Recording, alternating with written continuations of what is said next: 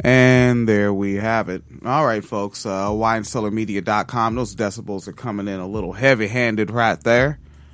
All right, but we're going to figure this whole thing out. All right, so going to play some clips off of, uh, I believe it is KIRO seven News.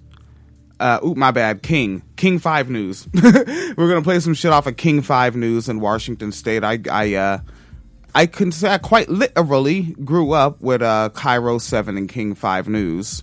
You know, I was a Washington State resident, uh, living in Spanaway and in Tacoma and in Parkland and then in Tacoma again and then in Spanaway, then in Parkland again, then in Lakewood and then off to Florida. And, um, I like the local coverage, so we're going to get into that. Um, some weeks ago, we posted about um, other places like Illinois, where they were doing some uh, some fun new things with their libraries, and it was pretty neat. And so um, now you can also uh, check this out with Seattle, but we're going to be playing their news, all right? And uh, that's kind of how I want to produce this one. Trying to figure out how I'm doing um, two thousand twenty wine cellar, and this might be a little part of it. But before we get to that, we got to get to the this fucking guy goes by the name of Brian Kolb. All right, now Brian Kolb is pretty neat because uh, Brian Kolb is uh, is out there representing in New York City. All right. He's a, a New York Assembly G O P leader. And you know what? I never got the update. I want to, um, cause, uh, a cis man, a cis gay man that does perform in drag, all right, but a cis gay man nonetheless, was also, uh, running for New York State Assembly. But I don't know New York politics, don't know when the vote is, don't know how that's going down, but I will, um, be making a note to taking a look, all right? But, uh, So Brian Kolb uh, released a little statement there for folks trying to help out, trying to do good Republican things. And and this was on uh, December twenty-fourth, all right, recently passed. It's January third now, two thousand twenty. And uh, Brian Kolb wrote, "As we prepare to revel in the upcoming holiday celebrations, it is especially important to remember to do so safely. Many of our holiday traditions, especially our New Year's Eve celebrations, involve indulging in spirits. Done safely and in moderation, these can be wonderful holiday experiences. However, tragedy can be only one bad decision away. December is National Drunk and Drug Driving Prevention Month, and its message is important. Do not operate a vehicle if your ability to do so is impaired. Drunk driving is not only dangerous to the driver, but to the vehicle passengers, bystanders, and other drivers. Please consider the ramifications of impaired driving, especially as we prepare to close out two thousand nineteen and welcome in a new decade." All right, so that's what that cat has coming, and that's most of what this is. It's just all saying, yo, let's handle our business, let's not get all fucked up and just get this evening done. All right, and I think that's dope, and that's Brian Kolb coming out of New York City. All right, let's uh, see what's going on with some of these libraries. A new year means a fresh start at the Seattle Public Library, where as of today, late fees are eliminated. And the new policy already having an impact. It's really into some of these, like, packed full of information. Tara Migliore is talking about her eight-year-old son, Duncan. Duncan's favorite place is the library. If I don't bring him to the library every week, there's, like, real words that need to be had. The library's been part of her life, too. We moved to Seattle when I was in high school, and I remember going to the West Seattle branch at night when my mom was working and doing my homework there because it was warm and safe, and I felt more comfortable there than at home alone. But in more recent years, a medical bill set her family back, so much so she could not afford to pay overdue fines at her local library. How much were your late fees at that time? It was sixty dollars, and it was at a time when I was experiencing pretty abrupt poverty, where, like, I had been doing okay, and then all of a sudden, you know, no safety net and, you know, couldn't afford food. The Seattle Public Library says late fees have kept tens of thousands of patrons away. We saw that the places with the lowest incomes in Seattle were the places with the highest number of blocked accounts based on late fines. But today, the library's leaders and city's mayor announced no more late fees. And if they can't be welcome in our libraries, where would they be welcome? So today is a huge step forward. Today, fifty-one thousand patrons whose accounts were suspended because they owed too much in overdue fines can now return to our library system. Numbers show over the years that more and more are using Seattle's libraries, with upwards of five hundred sixty thousand accounts at last check. And today, Tara is glad to be counted among them. It's something I almost forgot. Like, I got so used to not having a library account, and to feel welcomed back is so empowering. Yeah, you know, this is going to work starting today, that if a book is not returned within fourteen days after it's due, the patron's account will be suspended until the okay. item's returned, but no late fees. And all this is possible because back in August, voters right. said yes to this two hundred nineteen million dollars library levy, and that means that you've got this plus some extended hours at the library. It's so smart. Yeah. And you know, it's a big announcement when they're going to bring in a P A and a microphone into a library. Where you're supposed Where you're to be quiet, to but yeah. That's a big announcement. Yeah, That's it cool. Was, cool it move. Was. All right, uh, hey. All right, gang. So now, it's very important here, okay? Very important. So remember, Brian Kolb is about that uh, drive safely this holiday season. That and Brian Kolb told us that on December twenty-fourth. It's January third right now. And um, Brian Kolb is uh, stepping down as a New York Assembly G O P leader after something went wrong. Let's take a look. When your white-on-white crime is a crime on your sitting elf. Um, so the New York Assembly Minority Leader Brian Kolb said Friday that he will resign his leadership post uh, with Republicans after he was charged with a D W I on New Year's Eve. So, Brian Kolb, Republican of, um, okay, let's pronounce this, Canandaigua, bam, nailed it, and said in a statement that he will seek professional help while continuing to serve his ninth term in the assembly. Brian Kolb is sixty-seven years elder and crashed a state-owned vehicular into a ditch in front of his home on December thirty-first like a motherfucker, according to the Ontario County Sheriff's Office. Verbatim, they said the like a motherfucker part, as do all the white women that tune into this program. Still interesting that that is a fact. All right, uh... So, he was charged with a misdemeanor, driving while intoxicated, and making an unsafe turn. Really? You don't say. He made an unsafe turn. Because as far as I'm concerned, safe turns are how you end up in ditches. Because ditches, you know, it's a cozy little spot. You go there, you kick it, you light one up, you have a good time.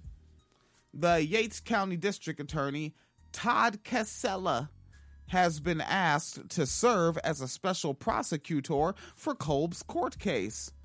Only one Assembly Republican had publicly called for Brian Kolb to resign his leadership post. And this is a quote from Kieran Laylor. And Kieran said, That hasn't, that he hasn't done so already is a disgrace. End quote. And uh, that was in a tweet that they tweeted on the Twitter.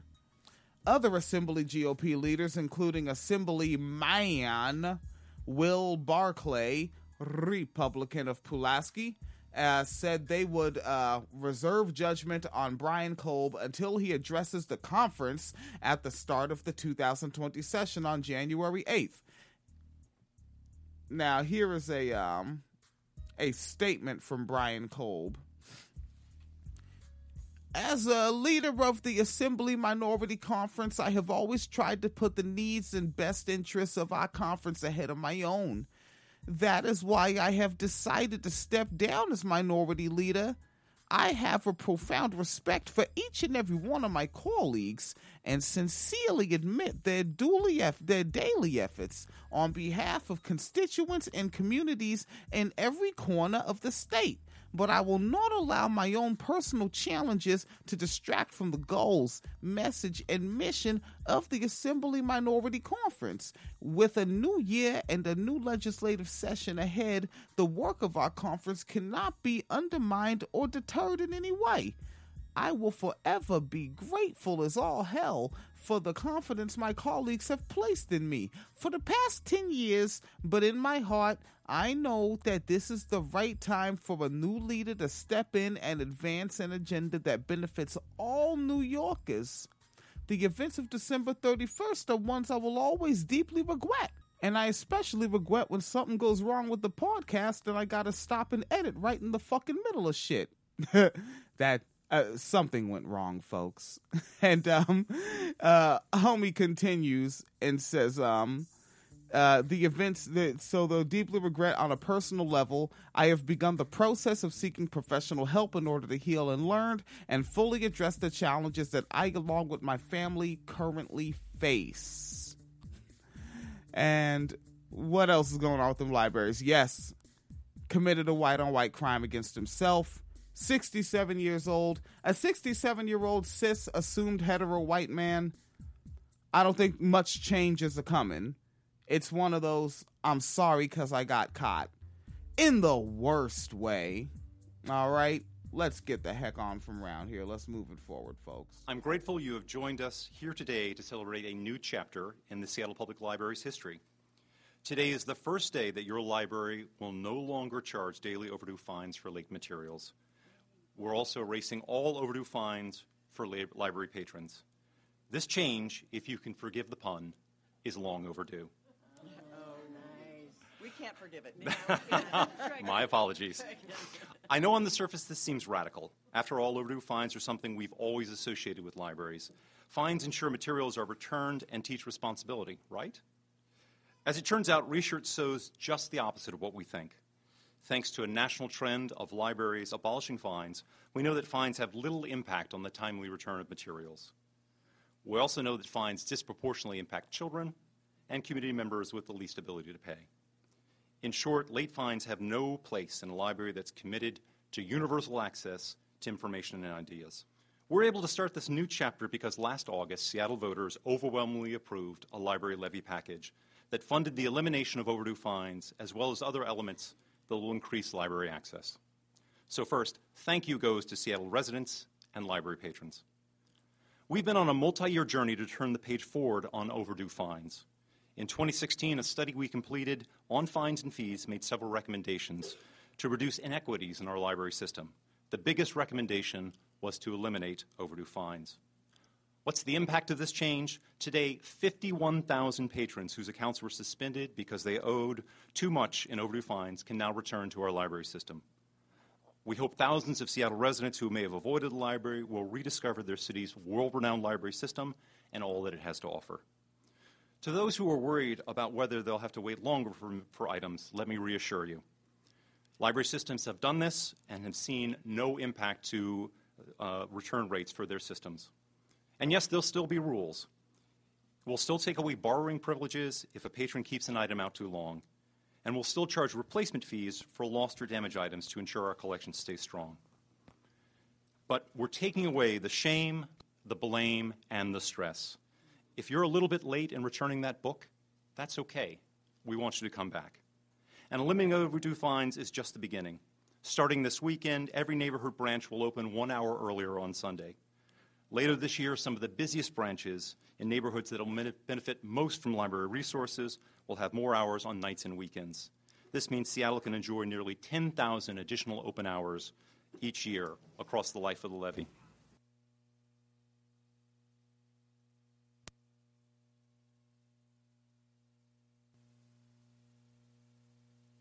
All right, welcome back. Joining me right now is Marcellus Turner. You are the Executive Director and Chief Librarian for Seattle Public Library. Thanks for joining us. Oh, it's my pleasure. I, I want to first start with this because this is uh, pretty interesting to me. You've had a long career Very when long. It comes to the library. Very long. How did you get your start in having an interest in, in the library? Sure. So my career is an unpaid career. It started out very early in the fourth grade. Uh, in my elementary school, uh, the students were required to work in one of the offices, and I got the library. So ever since then, I've been working in libraries in some form or fashion. And at that time, it was life was a lot more simple. I was stamping books and making snowflakes and leaves for the bulletin board. But now it's a little bit more. Yeah, n- now you're running a, a very big library. But along the way, you worked in Tacoma, right? I did. I did. I had an academic background, but uh, most recently I've been in public libraries, and so I was in Tacoma. But I was also in Colorado at Columbine, so that was my library as wow. well. So, wow. Yeah. I know we just passed a levy, and mm-hmm. we want to talk about this. First off, um, what does this mean? With the levy passing, what does that mean for Seattle Public Libraries? The levy means that we can continue in the great library service program that we've been delivering for the last seven years. It allows us to continue without a hitch. Everything goes seamlessly, but it means that you have the same things that you had before, but also some additional hours. We'll get a chance to address some seismic retrofits and just make life easier for everyone. You know, what are you hearing from the community? Because I know that uh, there, I hear people say, well, you know, there's ebooks, there's Kindles. I can just, I, do I still need my library? What are you finding? Is is Kindle kind of cutting in to the library business, or are you still seeing a lot of people using their public libraries? So what I would say is that uh, with that most recent levy, seventy-six percent of the people said they still believe in libraries. And so that's the first thing I heard. But they are using libraries. People come in our doors every day. Across the system, we had about eleven million visitors and circulated about eleven million items that's both print and electronic. So they are still using us. What are some services do you think people may not know about, they're not taking oh, advantage gosh. of? Things that they don't know about. We have some really great things going on, some for children. Uh, some of the great programs that we're doing for adults, first of all, I would say, is that we try to serve uh, social justice. So we do have a uh, social worker on staff, and so a lot of people don't know that. But when a patron comes in and they're dealing with some of the basic life needs, in addition to trying to find information, we have staff members who are available to do that. So uh, that's the first thing that I think is very important. But we also have a great program of service called Your Next Five. And so in case you are reading a book and you just love this type of genre, mystery, or whatever it is, and you don't know what to read next, we have a staff that tells you the next five books that you might want to read.